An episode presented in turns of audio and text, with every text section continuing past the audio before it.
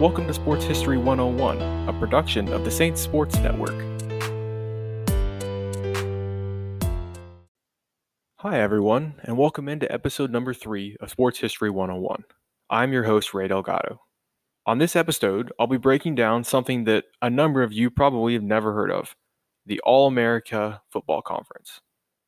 We'll get into the All America Football Conference here in just a minute, but first we need to do a little bit of background. So, the NFL, or the National Football League, as we know it today, started in 1920 and entering its 24th year of operation, so that's 1944, they had repeatedly turned down offers from all over the country to expand beyond their 10 team league. During World War II, those offers did not stop, and the most persistent of suitors for a number of years was actor Don Ameche, who wanted to put a team in Los Angeles.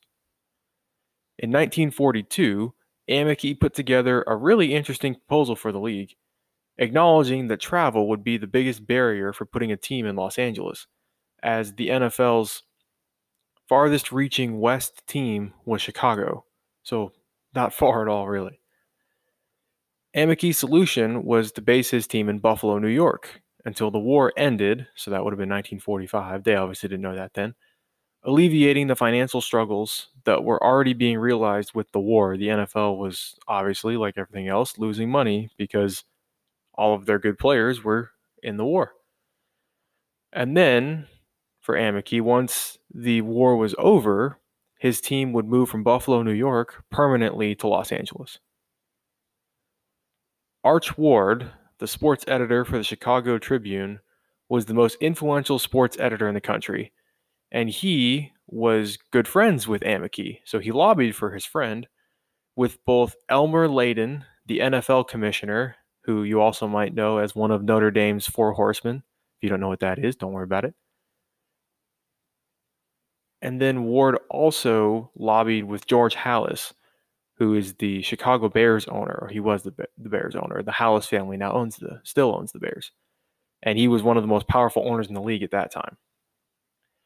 However, all of that lobbying, all of that effort was for naught because the NFL refused once again to expand. They were a boys' club that was not letting anyone else in. Arch Ward, again the Chicago Tribune sports editor, was livid that his friend was denied again to join the NFL and decided to form a league of his own so that he could challenge the NFL. Ward gathered a group of investors, and on June 4th, 1944, in St. Louis, Missouri, the All America Football Conference came to be. And then a month later, it was announced in the Chicago Tribune and made huge waves in the sports world.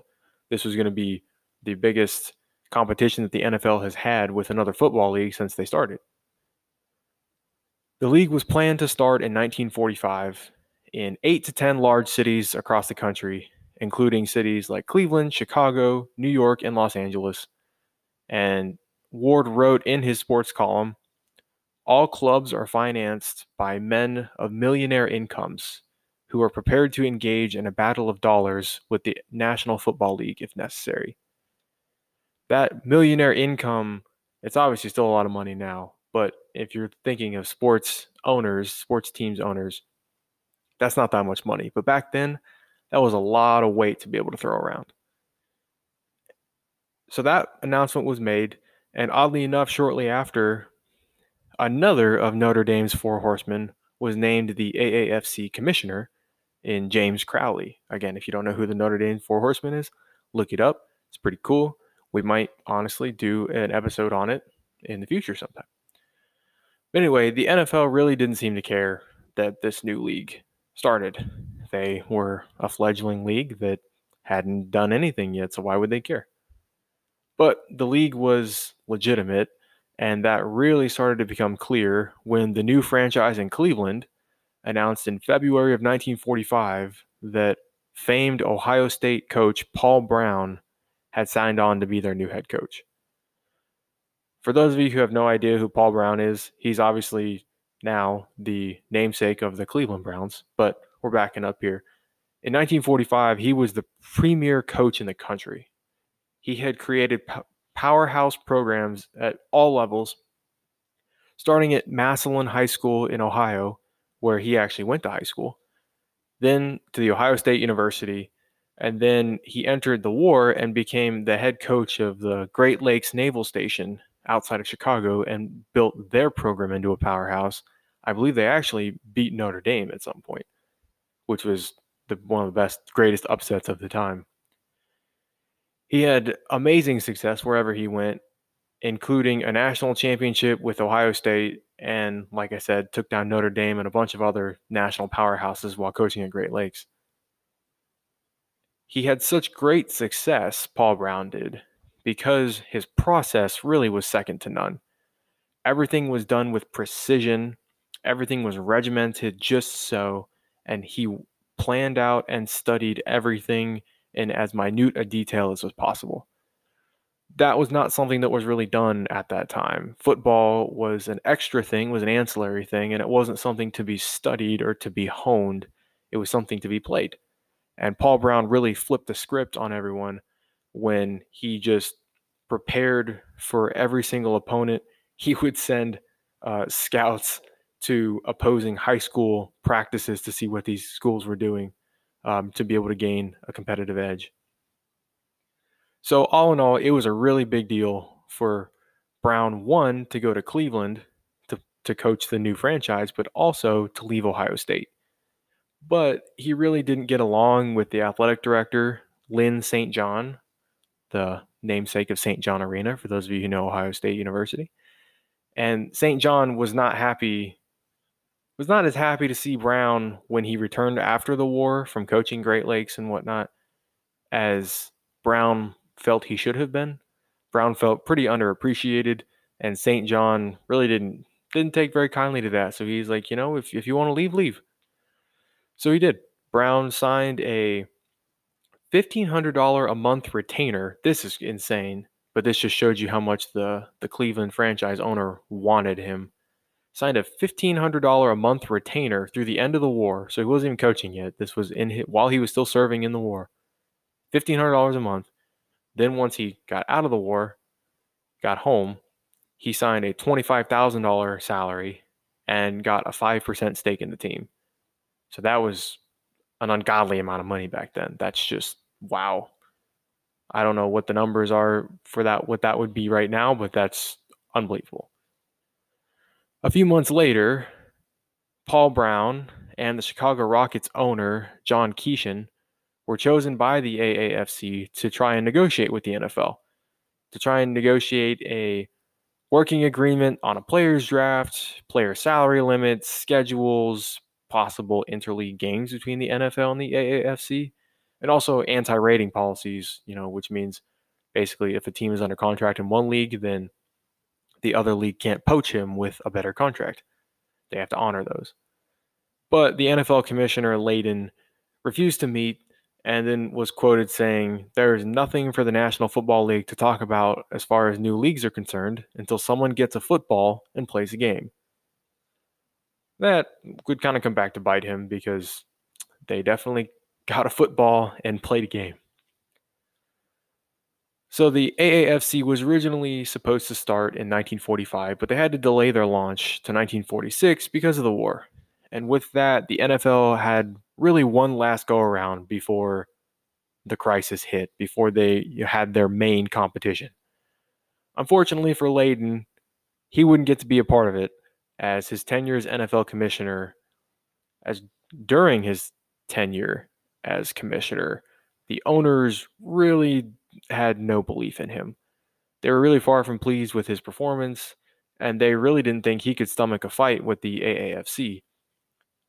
It also didn't help that one of his best friends, who was they were both one of two of the four horsemen from the from Notre Dame, as I mentioned, was the other commissioner. So he, they didn't the owners did not think that he could really stand up to fight against his friend like that. The last straw for Layden's NFL commissionership was when Dan Topping announced that he was taking his Brooklyn Dodgers team. So, Brooklyn Dodgers, you automatically think of Jackie Robinson and baseball, but this was Brooklyn Dodgers football team. So, Dan Topping was taking that team and moving them to the AAFC. That was a huge blow to the NFL because Topping was the highest profile owner. He also owned the New York Yankees baseball team, and he left the NFL because Layden, the commissioner, couldn't settle a dispute between Topping's Dodgers and Tim Mara's Giants over Sunday home dates. That was why he the commissioner couldn't effectively deal with this squabble, so one team, the really the marquee team in the league was like, "Okay, we're leaving. That's it." So that then led to Layden's ouster. He was gone. The teams for the inaugural AAFC season were the they they're split into two divisions. So there were eight teams. The East was the New York Yankees, which was actually the Dodgers who had renamed themselves. So now Topping owned the New York Yankees football team and baseball team. So the East was the New York Yankees, Buffalo Bisons, Brooklyn Dodgers, and Miami Seahawks. Yes, they still had a Brooklyn Dodgers because someone else came in and said, We're going to be the Brooklyn Dodgers. In the West was the Cleveland Browns, San Francisco 49ers, the Los Angeles Dons, and the Chicago Rockets. The Browns were the powerhouse of the league and run almost perfect because of Paul Brown. So much so that the team was named after him. That wasn't actually supposed to be the case. In the spring of 1946, the franchise had a name the team contest where fans could suggest their, their name. And Cleveland was initially called the Panthers. But they then ran into some issues with a failed minor league franchise from the 1930s that claimed rights to the name.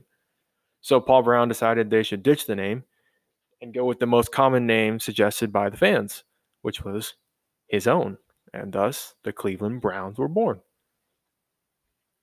Cleveland's training camp was the model that would serve basically for other training camps in the future. All players had to follow strict rules so they could be the class of the league. Training camps, to put it into perspective, back then were really lackadaisical. Players were just there to kind of practice, kind of get to know each other.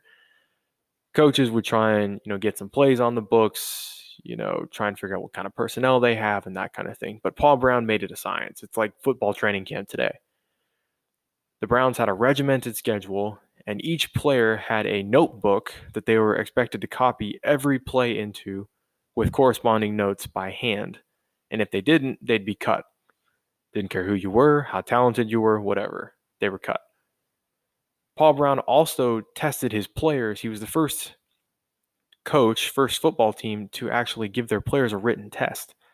And it, the test was not to see their IQ or their their smarts, their mental acumen. It was to see specific things like their drive, determination, and their ability ability to sacrifice for the group, which were obviously very important aspects that you wanted in a football player. Paul Brown also signed the first two African American players in the AAFC. So, in Brown's career, at Great Lakes, he had Marion Motley, who was the star running back at Great Lakes. And he had actually asked for a tryout in 1945, but was turned down. Bill Willis was an All America lineman at Ohio State, also under Brown, and he also wrote Brown for a tryout, but was told to wait. Brown ended up signing both of them during the 1946 training camp. He said he waited to do so that late to be able to take the spotlight off of them by acquiring them that late. Basically, his my his rationale was if they were signed before the season, all of this pressure would be built up and the spotlight would, would be all on them. But if they were signed sort of last minute, just kind of add ons to the team, then they wouldn't really get all the fanfare that would potentially be detrimental. Would probably would be detrimental because everyone was racist in the 40s. Yet another thing that Brown brought to the table was an awesome idea that probably only he had to contend with. He had too many good players for his 33 man roster. Back then, that was probably not the case. And right now, that's not the case. Like, you, there's no way you're going to find a coach that has a roster so full of talent that he can't get rid of his last guy. But Brown didn't want to cut the guys who would then go play for his rivals. So he came up with a secret plan with the Cleveland owner, Mickey McBride. So Brown would cut players and then they would get a job with the Zone Yellow Cab Company. And when they got those jobs, their schedules were planned so that they could then practice with the Browns. Thus, the quote unquote taxi squad was born. You probably hear that term all over sports. Hear it a lot in baseball now because they have a uh, specific squad for this shortened season. Uh, but that's how it came about. Is Paul Brown didn't want to give up his players and he didn't want them to go play somewhere else, so he gave them jobs nearby. So if their services were needed, they were already practicing with the team and knew what was going on. So, right after a short break, we'll get into the opening of the inaugural season of the All America Football Conference.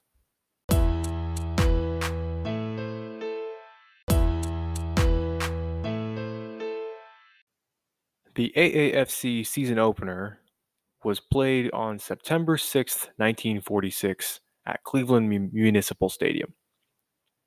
It was the Cleveland Browns versus the Miami Seahawks and drew a record 60,135 fans.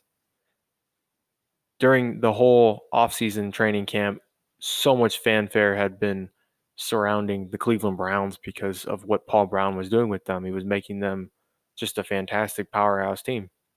And that showed out as Cleveland rolled Miami 44 to 0. Not really the best start you want for the league in terms of competition, but a great, great turnout. There was a huge spectacle within the game. They had a ridiculous amount of fireworks. They had a, a whole band. They had dancers that went out at halftime and, and things like that. It was really a great show for the league for their first game. The Browns had a great first season. They dropped just two regular season games and drew a prof- professional record of 339,962 fans in just seven home games. It's pretty astounding. Each team in the league played each other twice, one home and one away. Interesting scheduling note that the league tried in the beginning was to have a game played almost every day. As you know, the NFL only played on Sunday, and the AAFC was really trying to set themselves apart by playing almost every day. It's really interesting. It'd be would have been odd to just have a a random Tuesday or a Wednesday night football game. The as we mentioned earlier, the league was split into West and East divisions, and the West was a lot better, with three teams turning in winning records of the four. The Browns were 12 and 2, the San Francisco 49ers were 9 and 5, and the Los Angeles Dons were 7 5 and 2 yes, you could have ties even back then, and they happened a lot more often. Only the Chicago Rockets were under 500 with 5, 6, and 3 records, so it's really still not that far off. The East only had one good team, at the New York Yankees, who were 10, 3, and 1. The Buffalo Bisons and Brooklyn Dodgers were 3, 10, and 1, and the Miami Seahawks were 3 and 11. So the East really was was not very good. The AAFC Championship game would be played on December 22nd, 1946, between the two division winners, the Cleveland Browns and the New York Yankees. The game was at Cleveland Municipal Stadium, so it was fitting that the season started and ended in Cleveland, and was really hard fought between the two good teams. The Yankees were a very good roster. They actually opened the scoring with a field goal off the foot of Harvey Johnson in the first quarter. Cleveland had an answer in the second quarter with a two yard run by Marion Motley to take a 7 3 lead into the half. Out of the break, the Yankees went ahead again on a two yard run by Spec Sanders. And then down two late in the game, the Browns marched all the way down the field, and with their potent passing attack, they threw the ball unlike any other team they had Otto Graham, who was just a fantastic player. Um, step up again. He completed a 16 yard pass to Dante Lavelli for the game winning touchdown and brought the final to a 14 9 Browns victory. So the Browns were the AAFC champions. In 1946, on the other hand, the NFL was losing money really fast and needed help quickly. The AAFC had more money. The NFL owners were not men of all millionaire incomes. The AAFC did. That was definitely true, and it was really evident. The NFL really needed a new commissioner that was willing to go to the mat for the league, and they found that in Bert Bell, who was actually a failed head coach with the Eagles. He was terrible. He had he has the worst um, coaching record of anyone in history who coached at least five seasons, and he lived and died for football. When Bell stopped coaching, he became a minority owner in the Pittsburgh Steelers. And when he wanted, when he was basically nominated to be the new NFL commissioner, he actually had to give up his stake to in the team to run the league, which he was fine with. Right from the start, Bell was ready to fight the AAFC. He was quoted saying, Sure, I recognize there's a rival professional league in operation, trying to take our players and buck us at the gate, but I expect to be so busy with the affairs of the National League that I will have no time to think about the other circuit. Well, the other circuit ended up taking up much of his time. The AAFC owners included a real estate mogul in Cleveland, a vast lumber business holdings owner in San Francisco, trucking company owner in Chicago, MGM head, MGM, the movie studio, and horse track owners in Los Angeles. So, all in all, they had a lot of money. It is worth noting that the NFL continued to play through World War II. And from what was written, had the NFL stopped operation during the war and started back up again afterwards, a lot at the same time the AAFC did, it's pretty uncertain what as to which league would have actually won out because the AAFC did really well to start with all the money in the AAFC, you keep talking about how much money they have. Well, they put it uh, put the money where their mouth is. The salaries in both leagues started to skyrocket because, I mean, there was competition now. The only teams to actually make a profit in both leagues, though, were the league champions. So the Cleveland Browns made ten thousand five hundred and thirty-three dollars and eighty-nine cents, which is pretty substantial back then. Now it's peanuts, obviously and then the Chicago Bears in the NFL. All the other teams lost huge sums of money, and that was most prominent in the shared markets. So obviously, New York, there were there were three teams. In Chicago, there were three teams because the NFL actually had the Chicago Bears and the Chicago Cardinals, and then the AAFC had the Chicago Rockets. So that was just doomed from the start. But everyone was losing money left and right the AAFC wanted to meet the NFL after the 46th season, uh, just to talk things over, see what, what how things were going. But the NFL and their new commissioner, Bert Bell, refused outright. The 1947 season looked a lot similar to the first season of the AAFC, but was more successful at the gate. It was actually their most successful season of their existence. The biggest changes were Miami Seahawks owner went bankrupt, and the team was actually moved to Baltimore and renamed the Colts. It's not the Colts that we know today that were the Baltimore Colts and moved to Indianapolis. This is a different Colts. The other big news of things was that Commissioner Jim Crowley left office to become a part owner of the Chicago Rockets to help the troubled franchise because they were just bad. They they were losing games all the time. They couldn't get their stuff together, and it just wasn't working. So Jim Crowley, a good football guy, decided to leave uh, the commissioner's office and become a part owner to try and help them. And he was replaced by Admiral Jonas Ingram. I don't actually know if Admiral was his first name, or if that was his title in the war. I don't know. But either way, he was replaced. Another thing to note, so I guess those were big things. This is also a big thing that the league moved to just playing on weekends. So they decided that the midweek idea was bad, didn't like it, and moved to just playing weekends, just like the NFL did. For the 47 season, the Browns again were the class of everything. They only lost one game. They fell to the Los Angeles Dons in Los Angeles, but still rolled to a 12 1 1 record and won the East or the West, I'm sorry, by four games over the 49ers. So it wasn't even close. The New York Yankees in the East finished 11 2 and 1, and they also won the division by three games, which was a wide margin. That meant that the AAFC championship game would be a mirror of the last, but this time it was played in Yankee Stadium. That was actually where the, well, I guess both New York Yankees teams played. And they actually outdrew the first championship game. In the second one in 1967, they had 47, excuse me. They played in front of 61,879 fans.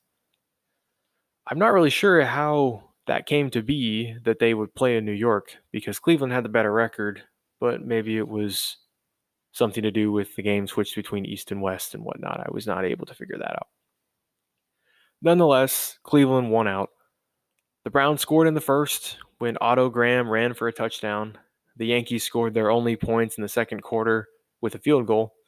And then to really seal the deal, the Browns scored in the third uh, with running back Edgar Jones ran for a four yard touchdown.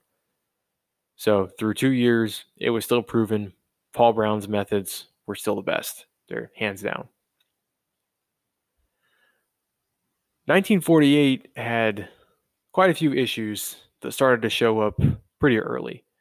Um, aside from the heavy losses that every team was having from the very start, a number of teams changed hands in between the 47 and 48 seasons. And the famed Branch Rickey, if anyone knows who that is, he's the guy who actually signed Jackie Robinson and brought him into the league. He was a huge executive with the Brooklyn Dodgers and then with the St. Louis Cardinals where he created the baseball farm system, which is pretty cool. Uh, he, Branch Rickey, actually took over the Brooklyn Dodgers football team. It really gets confusing when the football team and the baseball team were both named the same. Um, but eventually, the Brooklyn Dodgers football team would would not pan out. They didn't do very well, and Branch Rickey couldn't fix that.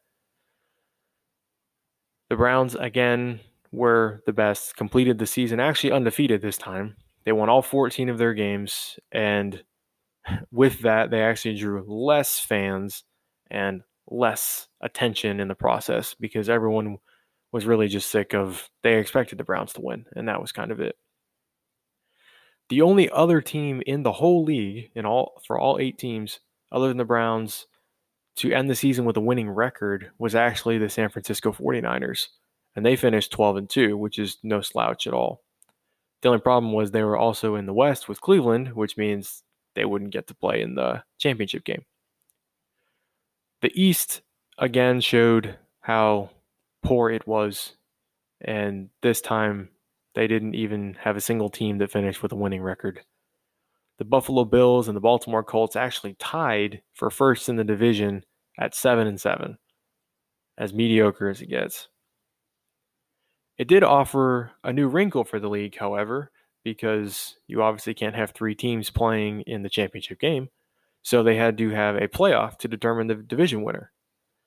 The Bills eventually beat the Colts, but then just got steamrolled by the Browns 47 to 9, who would win there on their way to their third straight title. The most looming issue, which you can probably uh, guess by now, for the AAFC was the lack of competition within the league. When what the NFL had begun to do a couple years earlier, when Bert Bell first took over, was schedule sim- similarly talented teams against one another, meaning that teams that had similar records the year before would be scheduled to play each other early in the next year. So if a team finished seven and seven in one year, or the year before, and another team finished seven and seven, then they would play each other early on the next season because that would keep teams in the playoff race, in theory, longer, and there'd be more competitive balance. You'd actually see your team play a team of its actual caliber and not get blown out like basically every game in the AAFC was with the Browns. And it ended up working really, really well.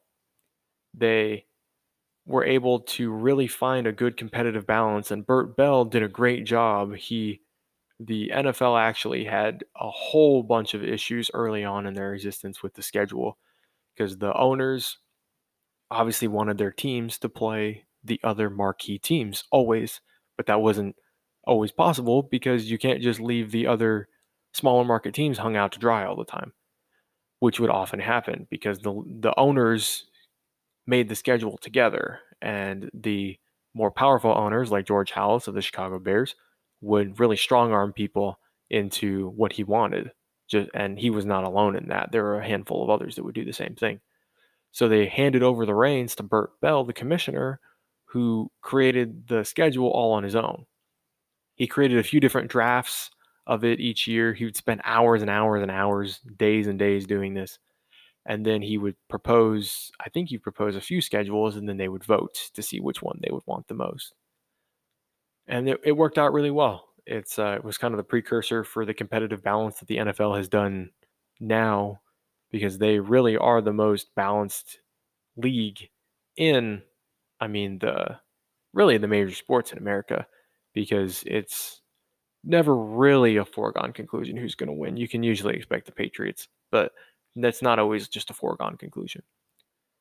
However, on the flip side, we're going back to the 40s again in the AAFC, everyone always expected the Browns to win, and no one else ever really had a chance. And that caused a lot of apathy toward not only the Browns, but every other team. Because if you know your team's going to lose, why would you care? Always. And they never had any chance. It's not like now where your team will eventually get better. These teams had no chance.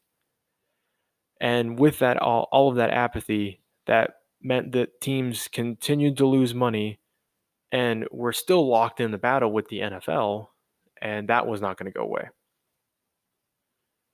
But that feeling was not only on one side, it, that they were just locked in this battle that was never ending. The NFL also felt that. And the teams themselves were really tired of competing and losing money to the AAFC because they were all losing money too. Football was not a profitable sport for a long time.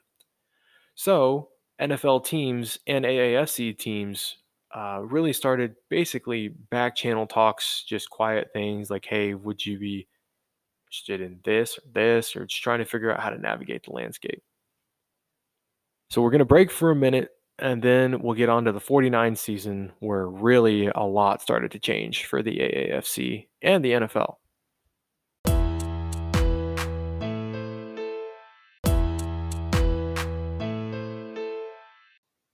as we mentioned before the break, the 49 season was really a turning point for the AAFC for a number of reasons that we'll get into. But even before that season, there were even more changes that happened just like the last offseason. The Brooklyn Dodgers, as I mentioned, who Branch Rickey took over and tried to help, well, they failed. And they ended up merging with the Yankees, making the league only seven teams. Uh, that meant that there were obviously two unbalanced divisions, so they had to consolidate into one big division and introduce a playoff system, which afforded opportunity for more teams technically to get in because it wasn't just the division winner of each side, and opened the door for the 49ers, who had had success but were never able to play in the championship game because the Browns were always better. The league was also on its third commissioner, um, Admiral, I don't remember his last name, uh, stepped down and he was replaced by O.O. Kessing, which doesn't really mean much, but it's still worth note. And with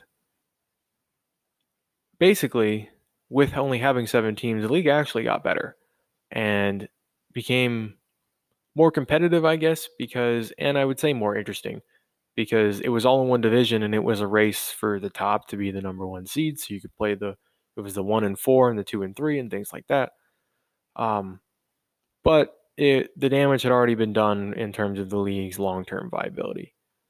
Um, so, as you can imagine, the Browns finished again at the top of the league, 9 1 and 2. So they had two less games because there was one less team. Uh, followed by the 49ers, who were 9 and 3. The Yankees were 8 and 4. And the Bills were 5 5 and 2. So, still okay. Still, only three of the seven were actually winning records. In the divisional round, the Browns beat the Bills, which was actually closer than than what uh, you would expect with a 31-21 victory. And the 49ers beat the Yankees 17 to 7. So there would be a a new uh, yet another team that would actually get the shot. And like I said mentioned earlier, it was the 49ers. They had been one of the better teams for the whole time the league had been in existence, but the Browns never let them in. So it would be the first time and what we'd come to find out soon, the last time that they got to play in the AAFC Championship game. Unfortunately, they still lost to the Browns 21 to 7, so the Browns won four straight in four trips. The rumblings, the back channel talks and things like that that have been going on for the last couple years had finally come to a head in December of 1949 during the 1949 season after two days of negotiation at the Philadelphia Racquet Club, an agreement was made between the AAFC and the NFL. The merger was announced on December 9th, two days before the Browns would beat the 49ers in the last, what they would come to find out would be the last AAFC championship game. In the merger agreement, uh, of the existing seven AAFC teams, only three were actually going to be absorbed into the NFL. As you would expect, the Cleveland Browns and the San Francisco 49ers, because they were two of the most successful franchises, or the two most successful franchises in the league. The third was a little weird. Uh, it was the Baltimore Colts, who actually got joined, brought into the league. Uh, they really never had any success in their couple years but they were a natural rival for the Washington Redskins. So George Marshall, the owner of the Redskins, wanted to bring them in. They would only end up lasting a season, but you know, what can you expect from a team that went 1 and 11 the year before? The rest of the players from the other four teams were divided amongst the NFL teams. I don't believe they were drafted. I think it was just uh maybe it was a pick out of a hat kind of deal or, you know, more negotiations there so that too many teams wouldn't get the uh, cream of the crop players and everyone else would be left with the rest. Uh, the league was to be named the National American Football League. And with that, the AAFC, the All America Football Conference, ceased to exist. It's kind of an interesting thing to note. Obviously, it didn't apparently have much uh, ground for anything, but the AAFC averaged 38,310 fans a game, while the NFL only averaged 27,602. So that's basically 11,000 fan difference, and somehow the AAFC was the one who was disbanded. But I guess the tradition, really the structure of the NFL, uh, made it went out with not doing no small part to Bert Bell the National American Football League moniker only lasted a few months before they thought it was. I'm sure they probably thought it was dumb because it is dumb. It means the same thing. Um, and they changed it back to the, the National Football League, the NFL. With the new three teams in the league, that means the NFL went to 13 teams and was realigned. They also played in in two divisions, two divisions of five teams, just like the AAFC did, but they played in two divisions of four. Now they had to realign into two divisions of six and seven, and that obviously makes for an unbalanced league.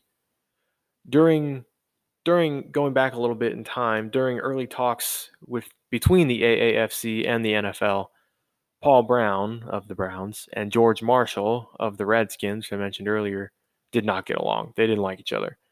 And that caused Marshall to try and strong arm the league and the Browns into being the quote unquote swing team of the league.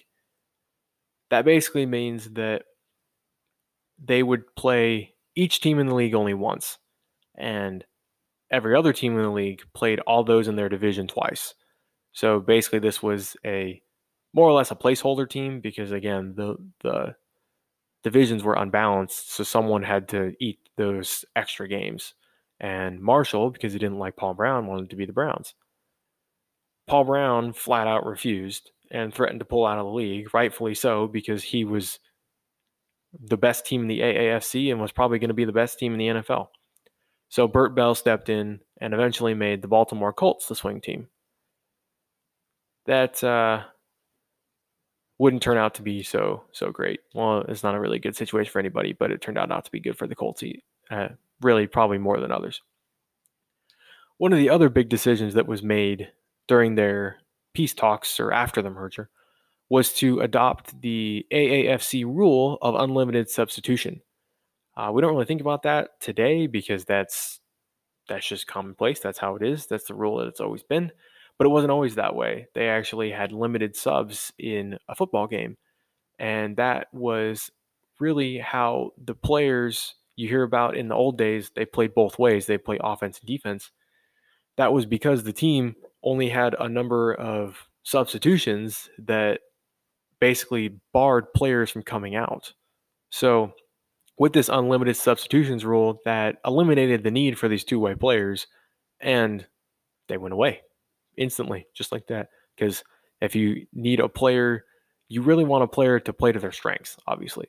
So, if one player is a phenomenal receiver or a phenomenal running back and he's an okay linebacker, but you need him to play linebacker because you need him in at the running back position when there's limited substitutions, you have to do that when there's unlimited, why would you make him split time and split his practice time and whatever between being a running back and a linebacker? Well, you wouldn't.